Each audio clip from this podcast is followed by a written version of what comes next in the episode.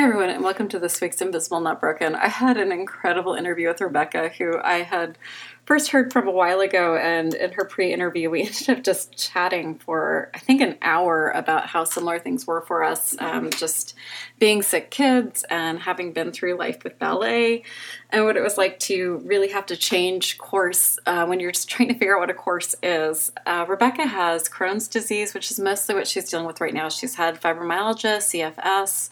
Um, she's had a lot of chronic pain issues, but like you'll hear in the beginning of our talk, uh, chronic pain is not the worst of what she's dealing with right now.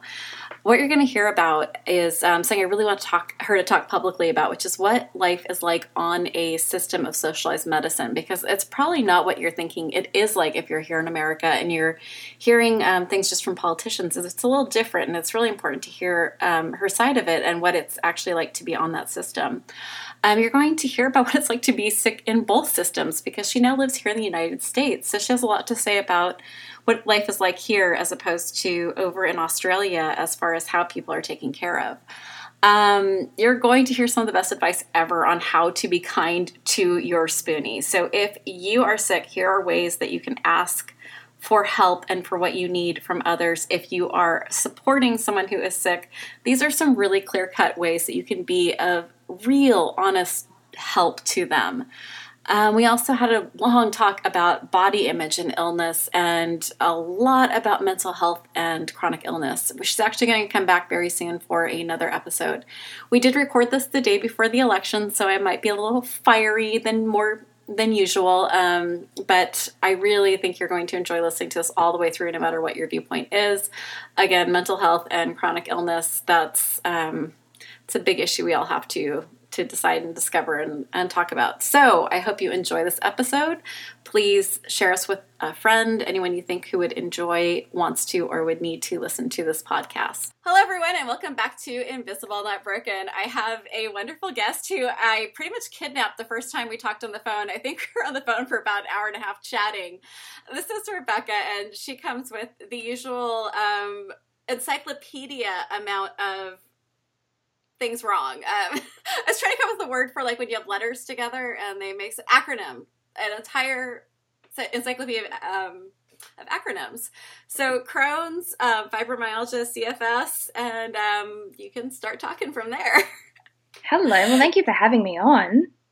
I am really glad to get another chance to chat with you. It's crazy how much we had in common from like ballet backgrounds to being sick kids. Like, yeah, I know. I think we were on the phone for like, I think 55 minutes when we kind of were just having our initial, do you want to come on the show chat? And then I was like, oh my God, it's almost an hour.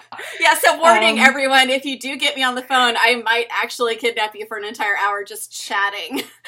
no, it was lovely. It was lovely hearing about your background. But yeah, I'm, um, I've, I've had quite a long health journey. I've just turned 32 and I've been unwell since I was 15. Um, so all those all those letters that you were talking about have manifested over the years. It started with chronic pain, uh, which, well, I was actually a dancer.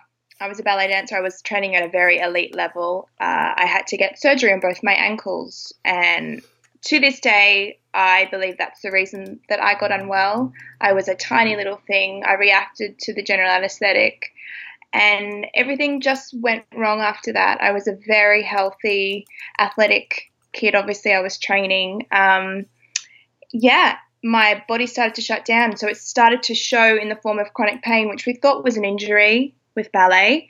And we went down the, the roads that you would as as an athlete with the physical therapy and the physio and and nothing nothing got better. It actually got worse when I stopped dancing and took rest. So looking back, that's inflammatory conditions that were beginning in my body. And then uh, that progressed into chronic fatigue, uh, my gut shutting down. Uh, yeah, the, the chronic pain was horrific. And for, you know, a girl of 16, 17 who had lost her life, had lost her dream, had left school because I, I had left school to, to pursue this and was doing homeschooling uh, I'd flipped school and, and ballet around. I was dancing all day and doing school at night. So I, lo- I lost that, and that that um that progressed into mental health issues, as as you and all your listeners know, kind of are the nice, not nice cousin to to our illnesses. It's, it's the loneliness, it's the depression, it's the anxiety. Uh, yeah, and then my gut, my gut decided to go as as most of us do because the gut's kind of everything. If you, if your body's off, your gut goes. And I was diagnosed with Crohn's six years ago. So it's been a it's been a long you know, I've been unwell for about 18 years, but it's been a, a progression of all these other kind of breakdowns of my body. So the chronic pain is less so now. I still am in pain, but predominantly it's Crohn's disease and all the associated things with that. It's amazing to me, like the deals we make as we get sicker, where it's like, what what constitutes as chronic pain is not your biggest issue means that there's something else that has gotten really bad. Like, yes. it's so crazy. Like anyone in chronic pain, even at a level three or four constantly who isn't used to it, that's a big deal. But then all of a sudden it's like, but my stomach is imploding. So that, that chronic pain is not the biggest issue anymore. It's, it's not like it got better always. It's sometimes like, well, there's this other thing that's so much worse over here. A hundred percent. You know, it's that when the chronic pain was that I couldn't get out of bed. Um, but the depression was worse. And then, you know, when I couldn't start digesting food, I mean, I just couldn't, and I was throwing up. And I actually, I I knew that Crohn's, looking back, had been bubbling for many years, but it was not until I actually collapsed and couldn't get out of bed um, although it took them a long time to work out it was Crohn's. I was well, I was 25 at that stage, um, and I got turned away from the ER twice because they thought I just had a stomach flu. And a couple of my doctor friends have confirmed to me that they kind of pin younger women as hysterical in a way. It's like, all right, darling, you just go go now. You just got a stomach flu. Just have some rice and, and chicken soup, and you'll be fine. Um, but I couldn't I couldn't leave bed. I was losing weight. I was throwing up. I had all the other, you know, delightful symptoms. And then it was only when I started bleeding that they actually took notice. I was like, no, no, you shouldn't be bleeding out of that part of your body. yeah, that that would definitely be a yeah. at least concrete sign. Um, so we're separated by a few decades and a continent. Um, and yeah. so I'm really curious how it was for you to get diagnosed. It sounds like from what you're saying, it's not that different from what young women, even of my generation over here in the United States, go through of this weird idea that the, even though women's pain threshold is significantly higher than men's, and I'm seriously not beating on men, this is not that kind of talk, but I will say scientifically, women do handle chronic pain better.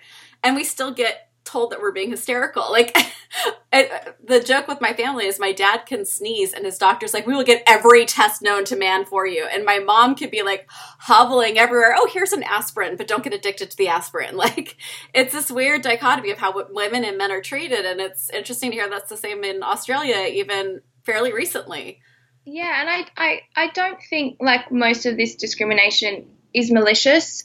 I but it it's it makes you feel crazy. You're like, okay, well, why can't you get up and go to work, or why why are you throwing up? Like, just just suck it up, Becca.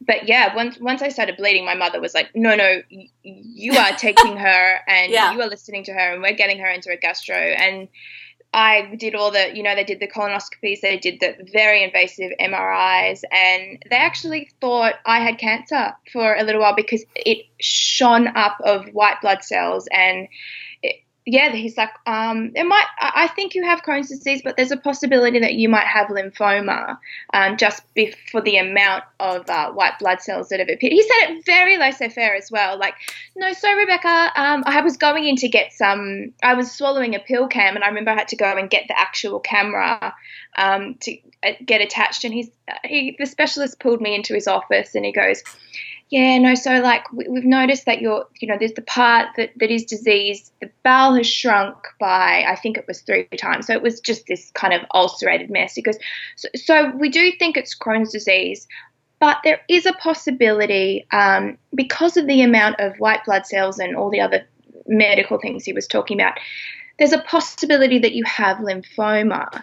Um, I was on the phone to radio, like he, and I was just sitting there. Like my mother was in the car just doing laps of the block because she thought I was just going up to get, you know, like a, a, a fanny pack attached to the camera, you know, operating thing. And I, it was just like, oh, uh, okay. Um, he's like, no, no, but we'll uh, uh, we'll keep talking, and we're gonna.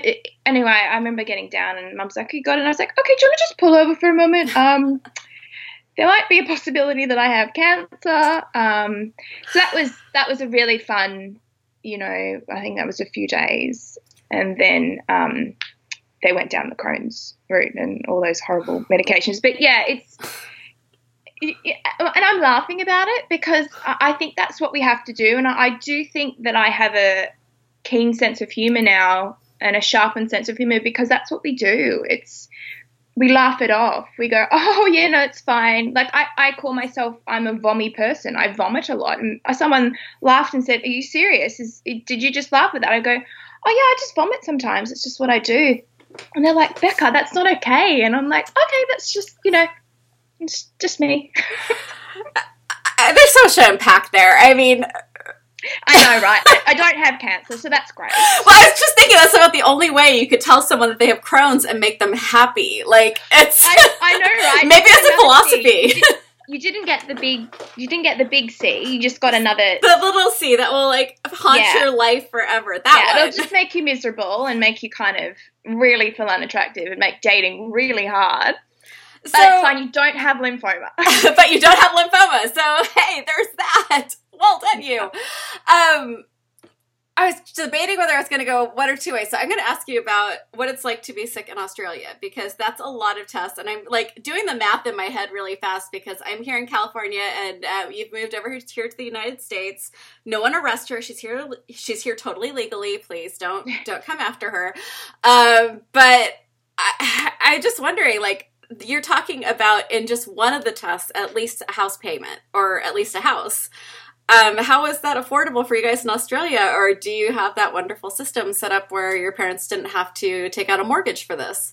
No, so we have universal health care in Australia. We have something called Medicare. Wow, um, and that works. Well, yeah, I know, right? So hmm.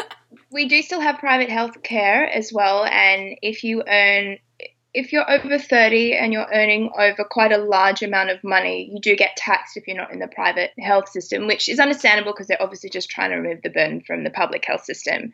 Um, but you are in Medicare the day you're born, you can get a Medicare card, and uh, basically, it's we've got your back. You know, uh, uh, associated with my Crohn's is immunity. I have very, very poor immunity, which I'm constantly trying to work on. So I got just a slew of chest infections that would put me in the ER a lot of times, and I would walk out without a bill. I'd get all the X-rays, I'd get the drip, and all that type of thing. So, um, yeah, all those all those things are covered, or if not, you pay a minimal amount. My colonoscopies, uh, the observational surgeries I've had have been covered. So yeah, I, I think about it. You know, I've been in America now for over two and a half years, and it's it's staggering to me. Had this been, you know, five, you know, five to seven years ago when I was incredibly unwell, I just I couldn't have afforded it. And you know, I'm lucky that if something goes wrong, I can go back to Australia. I have I have wonderful health insurance here, but still I pay through the nose, and I still can't really use it because of the co-pays. Uh, yeah, and I, I you know, my fiance is American. Um, our children will be half American. I'm becoming very engaged in. I, obviously, I can't vote, but I'm becoming very engaged in the social policy, policy and, and politics of it. And I, it makes me so sad. It makes me want to cry. Just people, people don't want to be unwell. It's not their fault that they become unwell. And I just go, how, how do they afford this? They don't. They get sick and they die. Um, you know, and, and I, I struggle to to maintain or mm-hmm. manage my Crohn's here as much as I could in Australia because the complementary therapies and the integrative things are just too expensive here. I can't I can't afford to go get acupuncture. I can't afford to go and get the massages that help with the pain or all sorts of things. So I understand, you know, not getting too political, even though I know you like getting political. Who, me? Uh, just, you know, I, I don't know when this actually, I mean, honestly, I will say something really quick because I have a lot of family who listens who do not agree with me politically. I don't understand how this is political. I, what I'm saying right now, I do not get why this would set me up as being a Democrat or a Republican when I say that every human being deserves the right to have medicine if they are sick, to have housing, if they are without housing, to have food, if they're without food. And by the way, I'm not a Christian, but everyone who seems to believe this says they are. And I am saying that if you are, listen to what the guy actually said. And this shouldn't be a political issue. You should be on any side of the fence and say human dignity is important. So that's the the political message I have that is bipartisan the day before voting. This is when we're recording everyone. So if I sound a little fiery than usual, I've been yelling for 2 days. So that's why. yes, please go vote. I can't vote. Please go vote. this will be out way afterwards right. though. This is going to be out so far after tomorrow and uh, I'm I, I have faith in all of us that we'll get it together. But I'm really I really wanted you to explain the healthcare system because I think in the United States we have this idea that socialized healthcare means that it is a free for all for everyone, oh, and that is very hard to sustain, impossible to sustain if you are using Americans' way of pricing medicine. That's another episode, but it is much more sustainable when you're asking the people who can pay into the system to pay into the system Absolutely. at an affordable rate. That's possible. The, the motto I, I generally say about Australia is that if push comes to shove, they've got your back. Yeah, that's crazy still, to me because I feel like here it's like pushing you off a cliff. Oh, you're sick? Well, guess what? Your credit rating is going down. Oh, you're sick? You're too sick to pay your, your student loan bills? Well, that's going to completely destroy you for the rest of your life. Like, it feels like yeah. the second you start to stumble in the United States, you get like smashed. But I didn't want to do this all day. I had so much more to ask you about, and I will so easily slide off the rails onto this. So, you are still very young. You are dealing with this as a young woman, and you're talking about things that I know here in the United States, I don't know how it is in Australia, but it's stuff that usually is things that are, you know, stomach issues are usually played for laughs or they're embarrassing. And I can't imagine what that was like at your age dealing with that and dating and friends and sleepovers. It was really hard. And I look back now, so I was diagnosed when I was about 25, 26. It's all a bit blurry, but as I said, the stomach issues were bubbling away for a very long time. And, you know, when you start going out as a young girl, um, you know, well, we can go out when you're 18 in Australia. Oh, um, my son is probably on the next plane right now. uh, yes. So you know, there was a lot of times where I just went, no, I'm not sick. And I just threw caution to the wind. I'm like, I'm going out till 5 a.m. I'm doing this, I'm doing that. But I would pay for it. I would pay for it in in all sorts of ways. Um, and, and yeah, even just going on dates or, you know, meeting someone and, and kind of having to explain, oh, by the way, oh, I can't eat that. It start it starts. That's how it starts with me because there's a lot of foods that I can't eat that make me uh, very unwell. And it's it's funny in LA when when I got to restaurants, I'm like, I'm not one of those people that say they can't eat this and then they do that and it's just trendy. I'm like, I'm actually sick and it will make me very unwell. And and it actually had. I, I have been poisoned by a restaurant here when I was like, no, I can't have dairy. This makes me very unwell. And the waitress just she didn't know, and I got a flare up from that. But anyway, um, yeah, I can so that- hear Kira screaming in agreement from the future when he listens to this episode.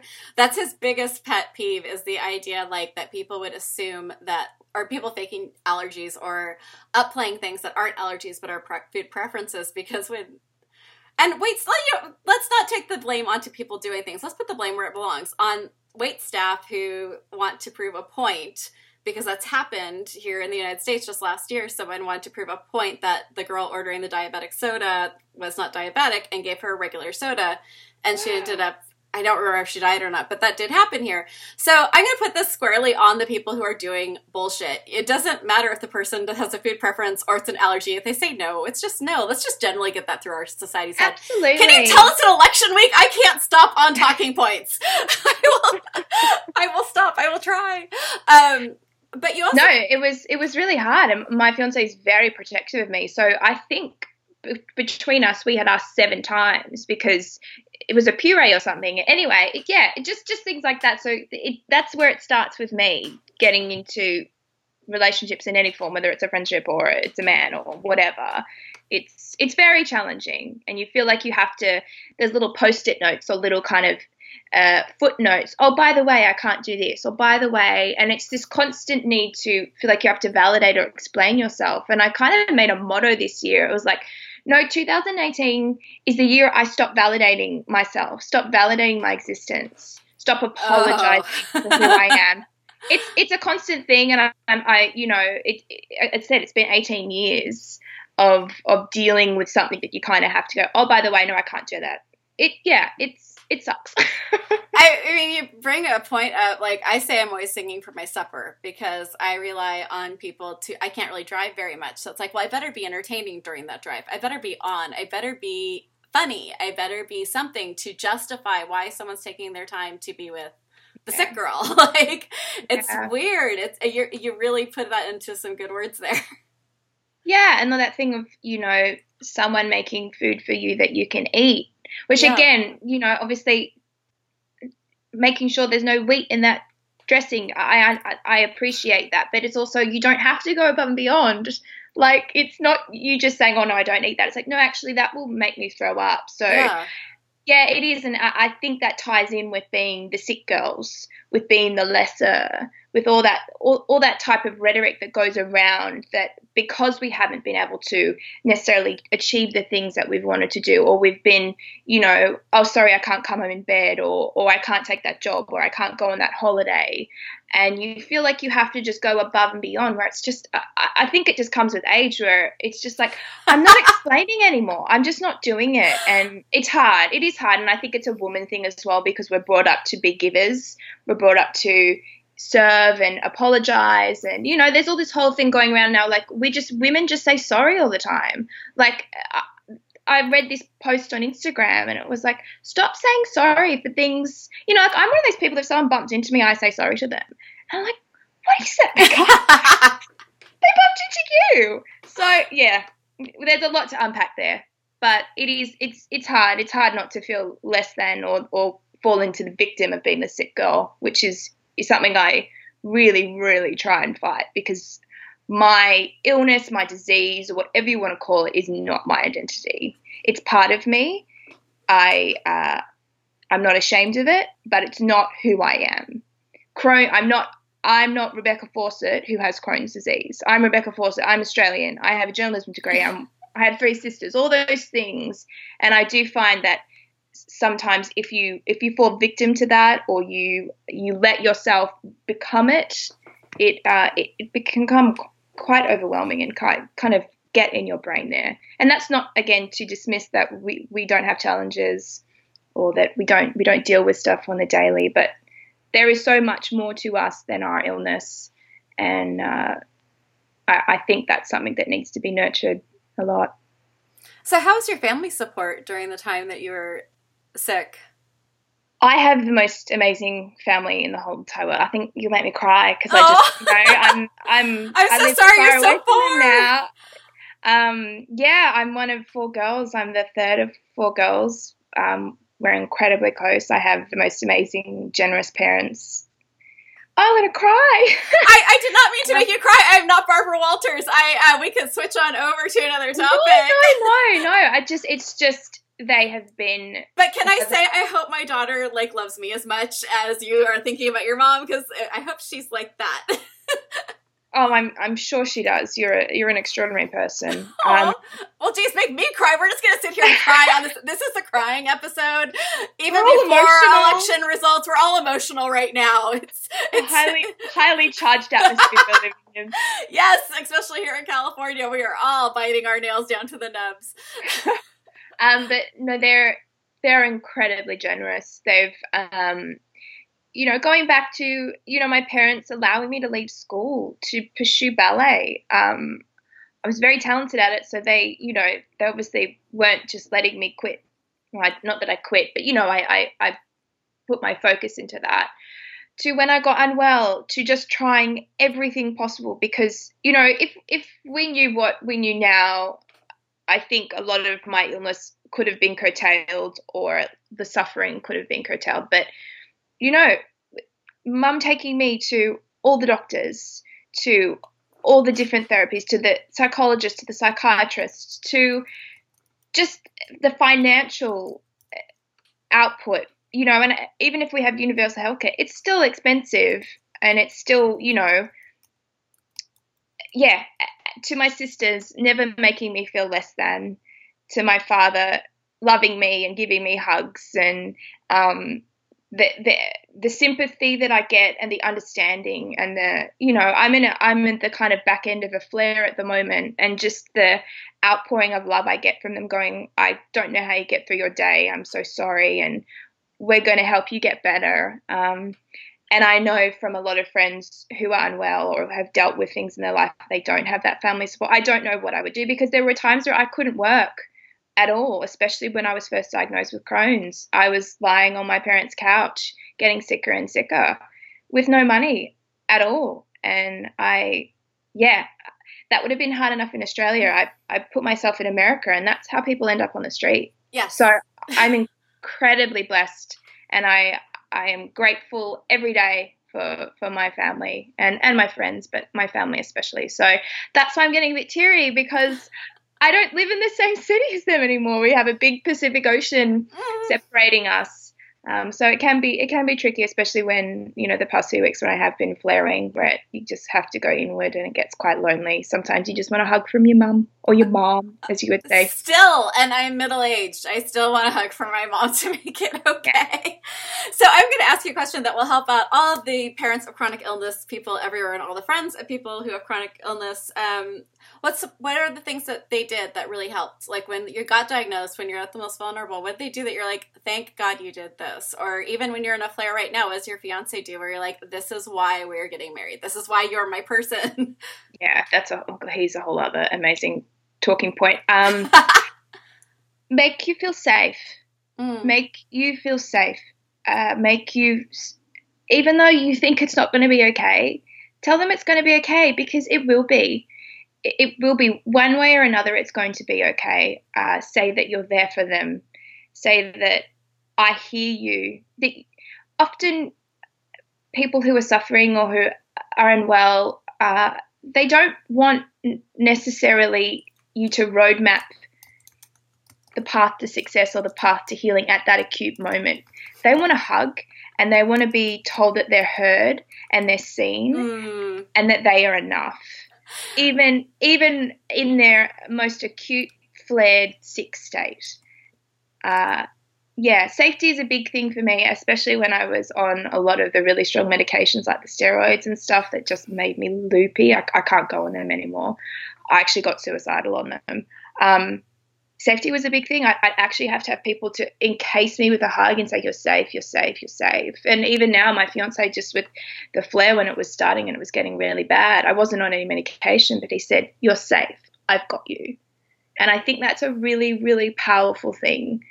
Um, it may not be that you've got millions of dollars or that they know how to cure your particular disease, but it's support, it's community. And I think that's the biggest thing with people with chronic illnesses, it's that lack of community because you're pulled away from work, you're pulled away from school, you're pulled away from hobbies or any of those things that, that make you feel safe and supported. And I know it's a big burden on families and friends, but those simple words of like, I've got you or it's okay are incredibly powerful. so you're gonna make me cry. Um, yeah, because when you're pulled away from all those things, you're also being pulled away from anything you put your identity into if you put your identity in what kind of person you are at school, or you're putting your identity into who you're going to be after school, or who you're going to be during this art process, that's been one of the hard things that I've had to go through the last, you know, 10 years or so is giving up the business, giving up my artistic outlets and they keep changing based on whether my wrist decides to stay in place or not.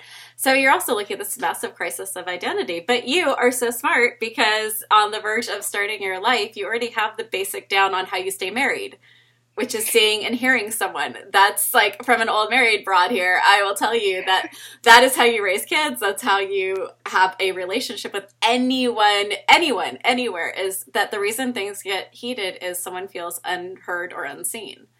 And so you got that figured out. You're pretty awesome. Good job on your mom and dad. oh, I spent many years of therapy as well. Was raised by a therapist, so I am right there with you. no, seriously. Shane and I, my fiance, we have a thing where we just say to each other, I see you. And it's almost like a reset or an earthing mm. and a mm. grounding of just, you know, I see you, I see how hard you're working, or I see what you're struggling with.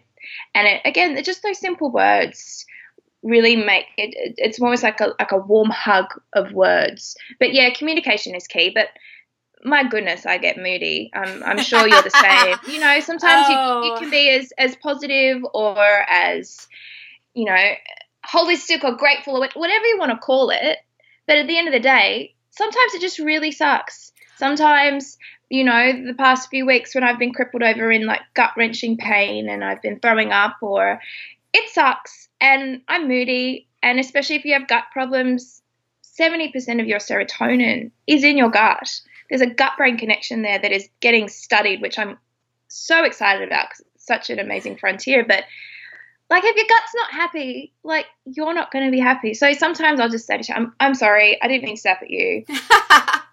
I'm just feeling really unwell right now. And he'll uh, go, It's okay, I see you.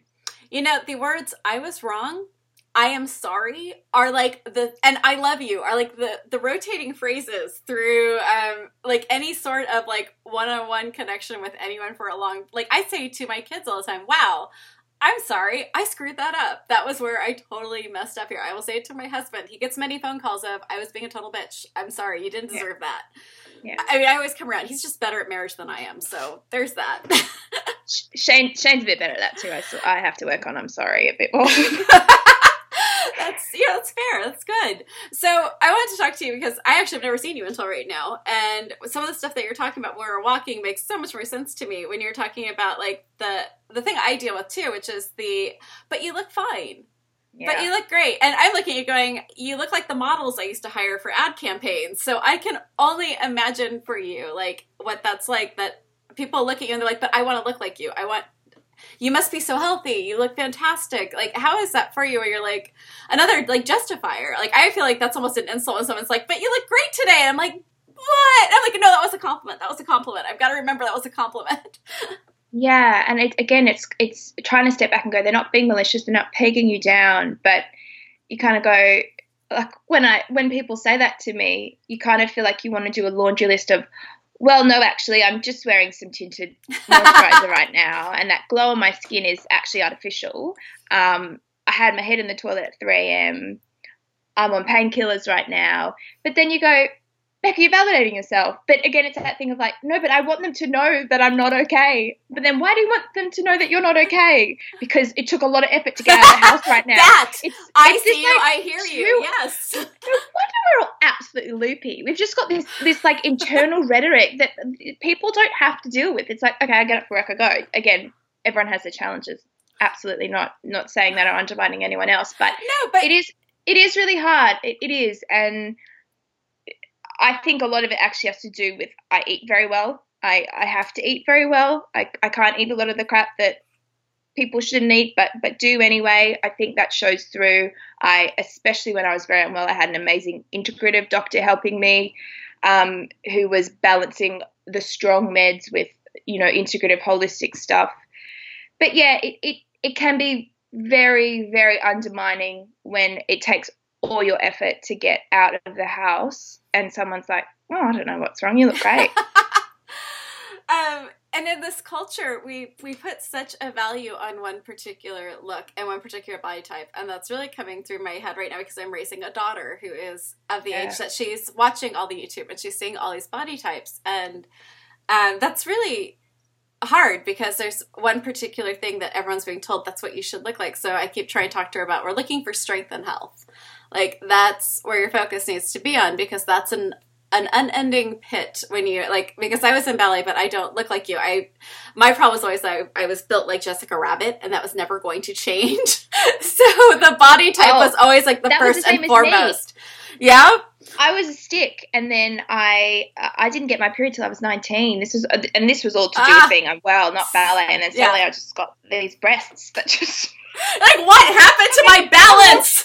no, seriously, it was crazy. And just talking about identity and stuff because I was teased at school for not having anything, being flat chested, and then I lost ballet, and then my body really changed, and I got really unwell, and it was oh, it was a lot. But yeah, it, raising daughters is. Uh, Shane laughs that he thinks that we're going to have four four girls, and I go, I hope not because I think I only have the energy to raise one girl in this current climate.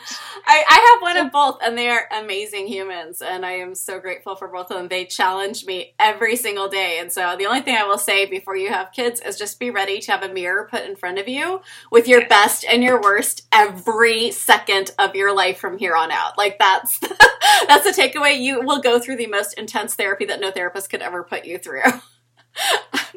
it's it's pretty extreme, but wonderful.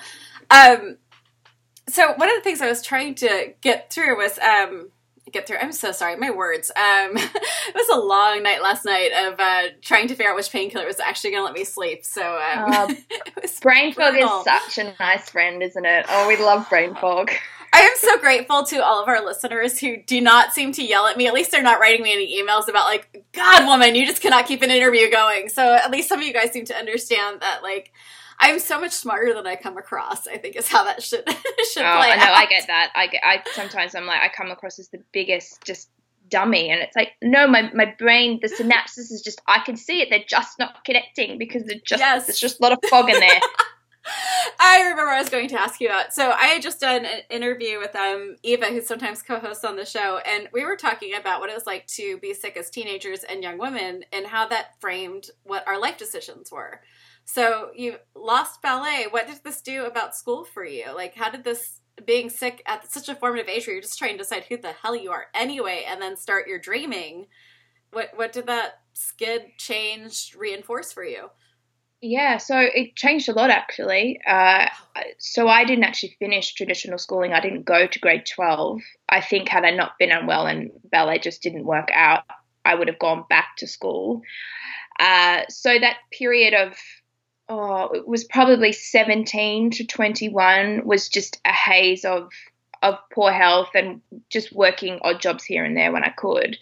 Um, and just trying to come to terms with this body that was just not doing what it was told and getting sicker and sicker, but just not finding any answers or support. Uh, and then I, I was, I had, I, I call it, I'd lost my stage. I lost my ballet stage. I lost my creative mm. outlet, and I was like, okay, well, what, what can you do? I, I am smart. I, I, I still want to go to university. I think this took me a, this took me a long time to work through, and I I'm someone who, when I'm working out ideas, I don't actually talk about it. I internalize. Maybe I need to work on that too. Shane Shane will probably agree with that. But anyway, I went the long way round and started university when I was 21 as a mature age student. That's what your that's what your class says is 21.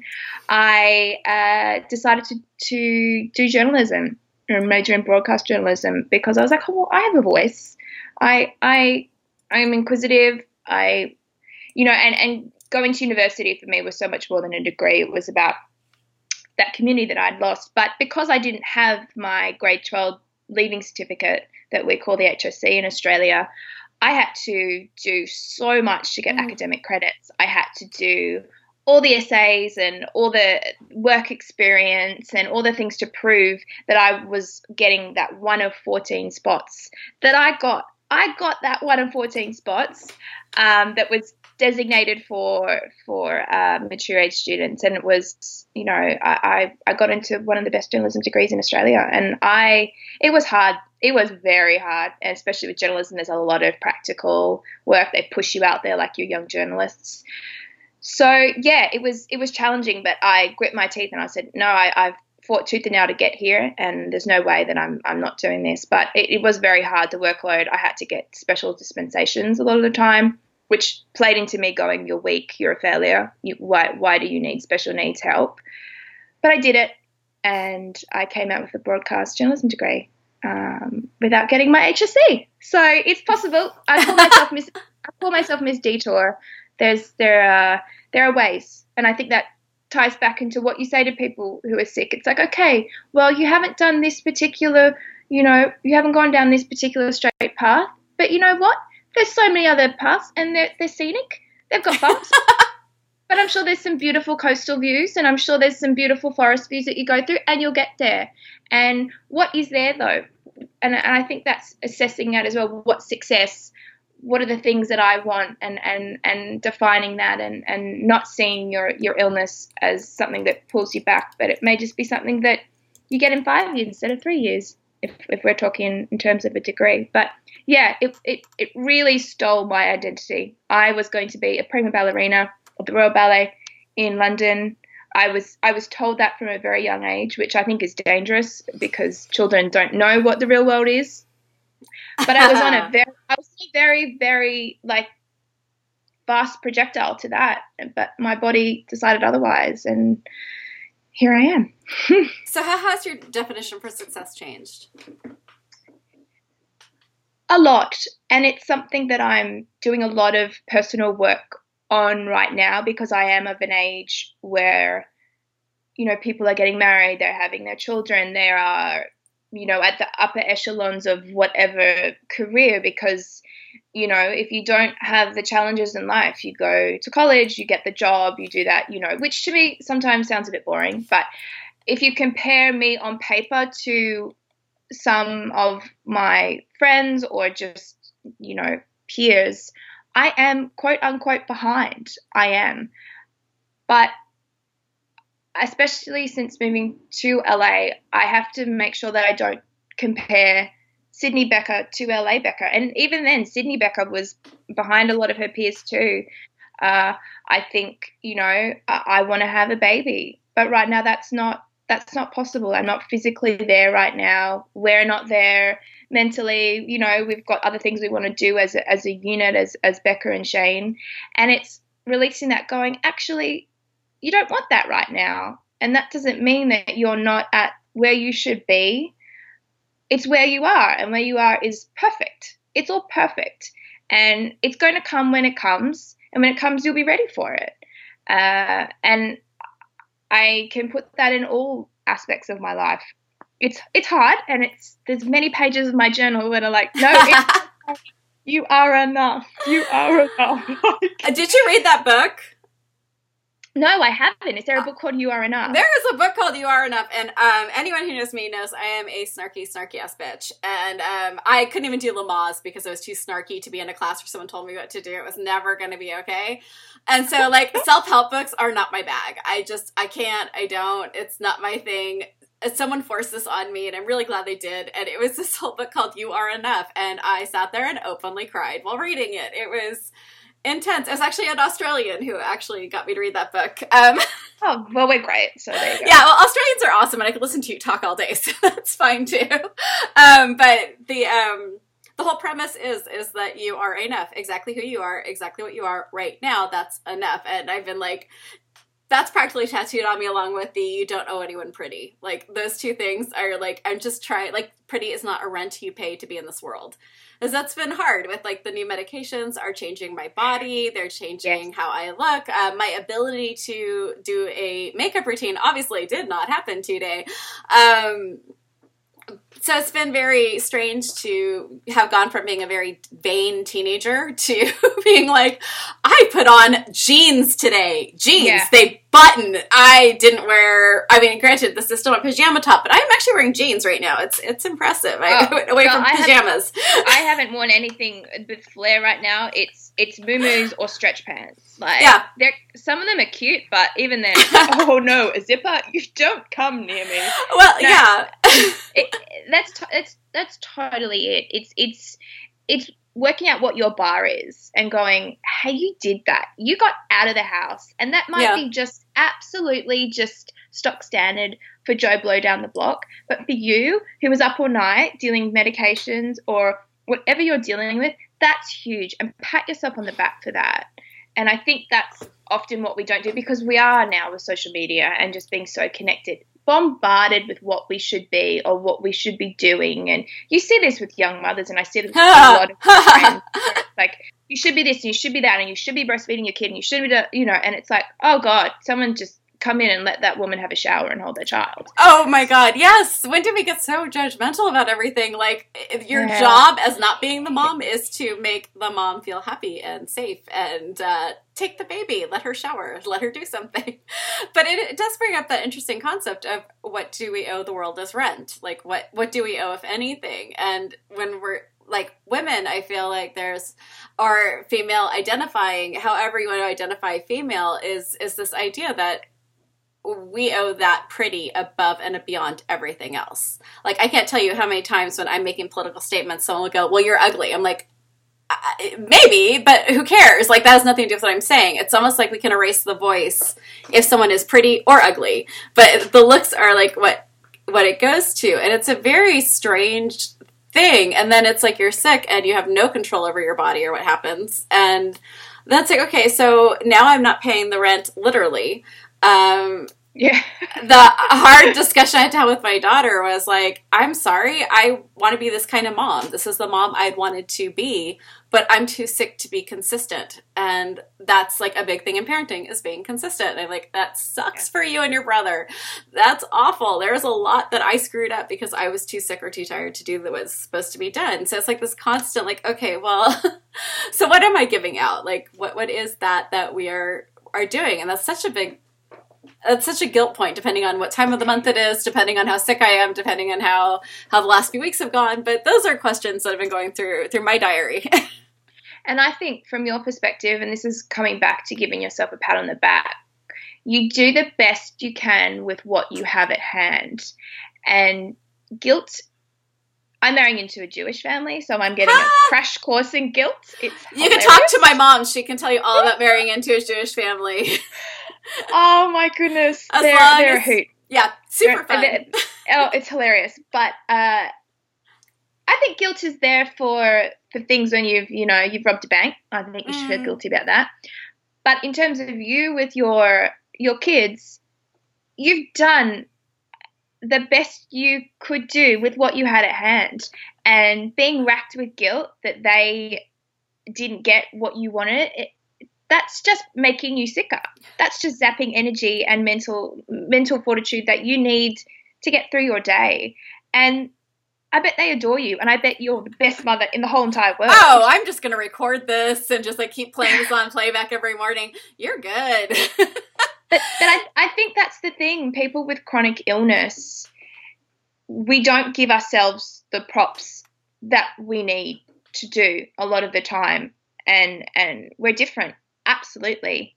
But does it mean that it, we're, we're worse? No, it doesn't at all. And it may actually make you more empathetic. It may make you more compassionate. And I know it has for me.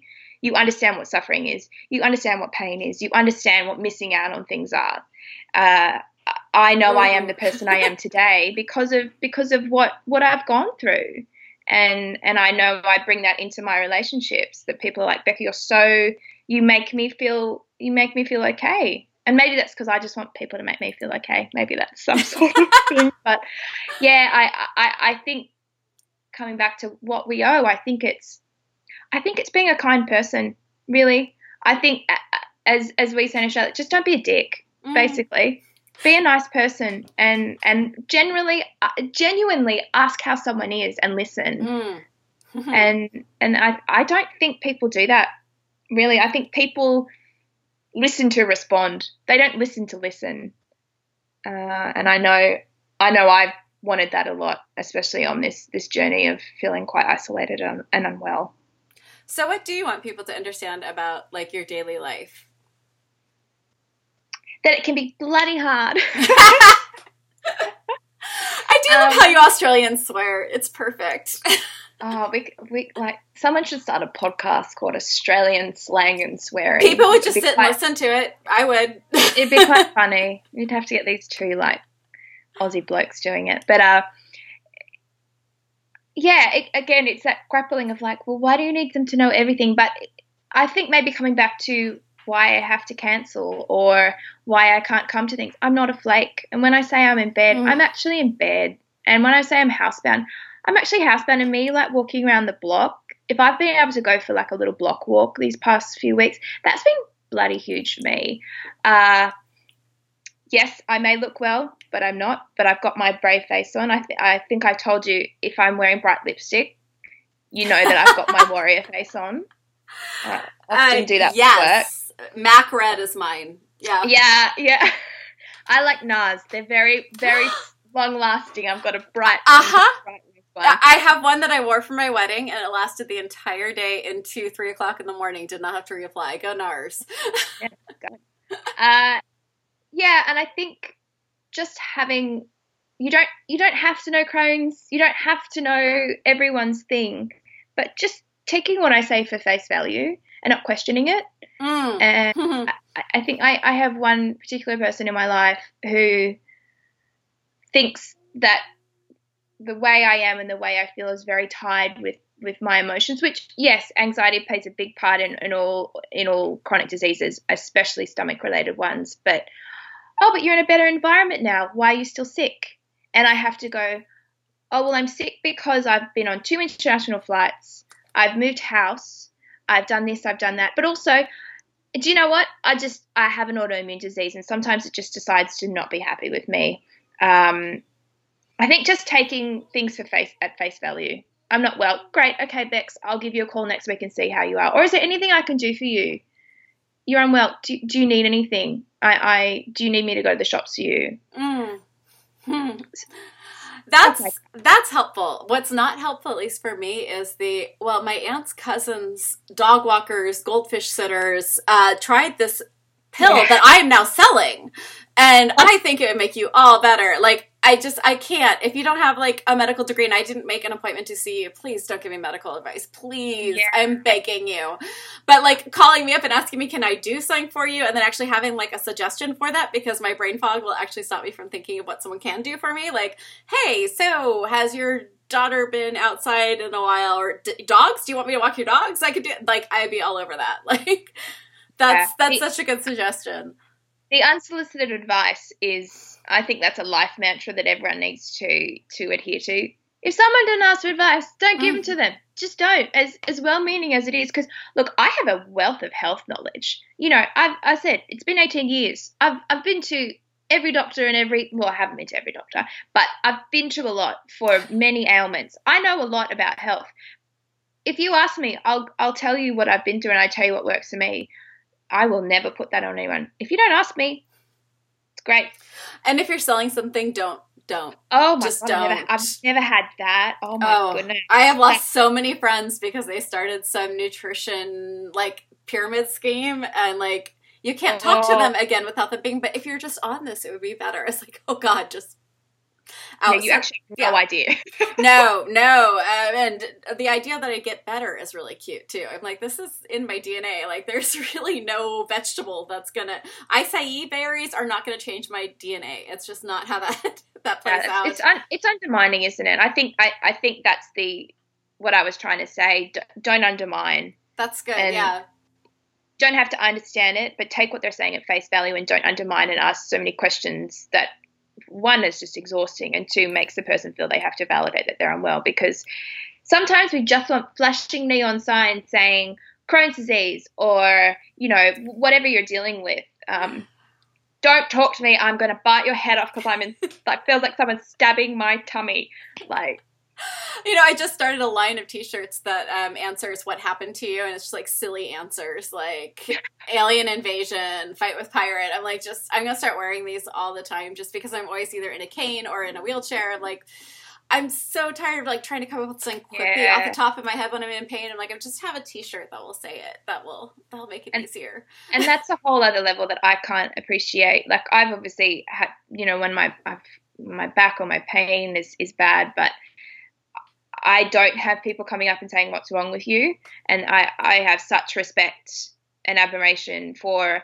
You know, I, my my brother-in-law was in a very bad skiing accident, so he's had a lot of surgeries and has had acute injuries that that have put him in wheelchairs. And I- I was over there helping out, and and the amount of questions are, "What did you do? What did you do?" And again, all from well-meaning people that are just trying to make you uh, make you feel seen. But after the third time, oh, I looked at him and go, "Do you want me to answer for you?" Like, it's hard. It is really hard, and I feel like it's you know like or pregnant women who who don't want to be touched. It's like just get personal space. Like, you don't need. To- Ah, that's that's gonna be fun for you. I recommend barbed wire. oh Just- gosh, That that works really well. Or just just stern looks. Just like, you could probably do it. I um, unfortunately have Bambi eyes, and I can't do stern if I I just can't. I default on annoyingly cheerful, so it's um I can't do stern. I try. My kids laugh. It's like, yeah, the dogs are even like, no, she really doesn't mean it. It's okay. She'll fall asleep before she can actually get around to yelling. There are worse things than having Bambi eyes. Uh, sometimes, but you do have the huge downside of people don't assume you need help either. Where like yeah. someone will look at me and be like, "Oh my god, take the seat now! Like sit down. You should not be standing. Sit." And you might be like in massive gastric distress, and no one's going to be like, "Please, please, you poor thing, yeah, sit down. Actually, here's a heating pad. Here's some tea." Like. That's a good point. So in Australia, um, especially in Sydney, well, in Sydney, all the towns, we have amazing public transport, which is something I've had to experience in LA. what, what, what? Wait, you have public transport in LA now? When did that happen? Yeah, it doesn't really go anywhere. they, are working on it. But uh, sorry, everyone who is in, international and not in California, public transportation in LA is a journey. It's really about the journey because you are never getting to a destination. So I don't. They better smack their act up because they're getting the Olympics, and I just keep saying no events are ever going to run on time. Because oh no, sorry, they're just stuck on the 405. Yeah, it's fine. Oh my fine. god, Usain Bolt's just on the 405. He'll, he'll be here in a minute. I do um, not miss Southern California at all. not even a little bit. I'm sorry, everyone who lives down there that is listening. I I love you guys. I could I survived nine months in Orange County that was it. Nine months, See, and I flew even home. in LA. No, it's not, and it was still. I I could not hang. I had to move back home as quick as my little tail could get back up to Oakland. Oh, you learn you learn the, the tricks. It took me a while, but yeah, you definitely learn the tricks. But in Australia, I was getting the train and I lived yeah. on the harbour, so I was getting the ferry. And I, I I do remember when I was a young girl, uh, and I did have nice gentlemen just give me their seats because they're chivalrous. But there uh. was, I remember one particular time, and I was feeling so unwell. But why would why would an able-bodied twenty-something ask for a, for a seat and you just had to suck it up. And i remember standing there for 45 minutes until i got home. Just it was in peak hour so there just wasn't any seats. Going oh this is really not fun. And i'm i kind of want to be crouching down crying right now but i can't. You have to brave face it. And I, I that is that's one of my masks and i think that's a lot of our masks. It's the brave face mm. No wonder we we get moody or no wonder we just kind of want to cry a lot of the time. It's exhausting. It's a really exhausting mask to put on. I think ballet actually trained us so well for that mask Yes. Like I danced without I didn't use toe pads at all, so I would dance just bare oh, toe. Oh. And I would have bleeding feet like coming yeah. through the toe shoe and I'd still have that ballet smile plastered on. Like I can unless you are married to me, I gave birth to you, you probably do not know if I'm hurting. Like ever. Yes. Absolutely, and that takes uh, for me to be entirely vulnerable takes a long time. I'll tell you that, Crohn's. I'll tell you my life story. Yeah, but for me to actually let my guard down and cry and say this is really hard. I can't keep doing this. Takes a long time. And uh-huh. then I, I think that's that thing of going oh well they're going to run away or they're going to abandon me. Because i've experienced that in relationships where people are just so too hard. I can't deal with you. Bye. Um, so yep. there is that I'm, I'm a burden. I'm again i'm not enough. Mm. i'm too hard. I'm the sick girl. All those type of things. It's it is a really hard dance to to to play or um, to do vulnerability is is is a tricky one. It reminds me of uh, Hans Christian Andersen's Red Shoes of um, the dancing until you die, like with that smile, like you can just keep faking. This podcast has been like almost my therapy because I can't afford therapy in this country and state, so I do this podcast and um, I've never admitted before publicly that I have depression. I'd never admitted publicly that I have times where this is just really, really hard, and this is not. This is not the um, duck swimming thing where all the feet are going like this and like just smooth waters. Like there's so much to keep any of this going, and how scary yeah. that can be. And this this has been hard to be public. Like I wasn't even public with my husband until we've been best friends for three years. Like it's that vulnerable, that little yeah, underbelly. We almost we almost test people in a way. There's that yeah. thing like, okay, I'm going to give you a little crumb and see how you can deal with that. Oh my god! And yes. then if, if if you can deal, you know, all right, I'll give you a little bit more, and I'll tell you the mental health aspect has been incredibly difficult for me, and even now, Shane, I'll say to things of like no, well, actually, when the chronic pain was really bad when I was in hospital, my mental health was actually tested to be worse. Which, again, you can understand. I was a young girl. I had lost. I had lost my dream. My body was absolutely hating me. So again, not not not a hard formula there, but you know, saying to him, no, I was I was really depressed. I was suicidal. I was on antidepressants, and of late, over the past, you know, five to seven years, it's been anxiety for me. And I am lucky that I have quite a few close girlfriends who suffer from anxiety. So there's there's that community there, but there is such a stigma to to mental health. And as I said at the beginning of, of our chat, it goes hand in hand with with chronic illness, and it's not hard to to see why you know, depression is is because you you're hopeless. You've got nothing to get up for. But often when you're sick, you can't get out of bed. You literally can't get up. You can't go to the things that bring you joy and you constantly have to pull up from your well mm. and your your like pick yourself up and sometimes I'm like I just can't pick myself up anymore. My well is empty. My cup does not flow over. Um, you're gonna have to come back on, and we're gonna have to do a panel on mental health and chronic illness um, because we have lots to talk about there. Love even to. yeah, especially with like even with unexpected side effects from medication. Like oh, oh we, we yeah. could have a very and I would really oh, love oh, to have can, that talk. I, I, can tell you about a very very dark day in the hospital yes. where I don't remember any of it, but I wanted to jump off the roof. So, so we're at an yeah. hour and we will have that discussion because I I think that's something that we don't get to talk about. It's really scary to bring up with your doctor, especially here where here, yeah. you can get 5150 or you can get put on a list that means that it would be hard for you to get your painkillers. There is a lot of things that can go wrong when you talk about your wow. your mental Yeah. health state with your Not that I'm saying you should not talk about your mental health state, and I am not giving medical advice. Please don't sue me. I don't have money anyway.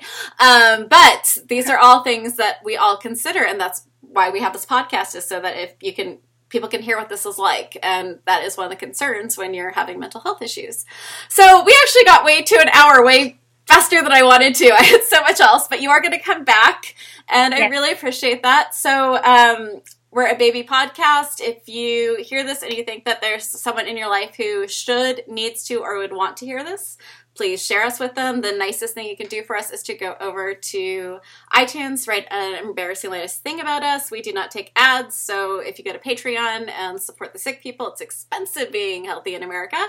Um, and until next week, be kind, be gentle, and be a fucking badass.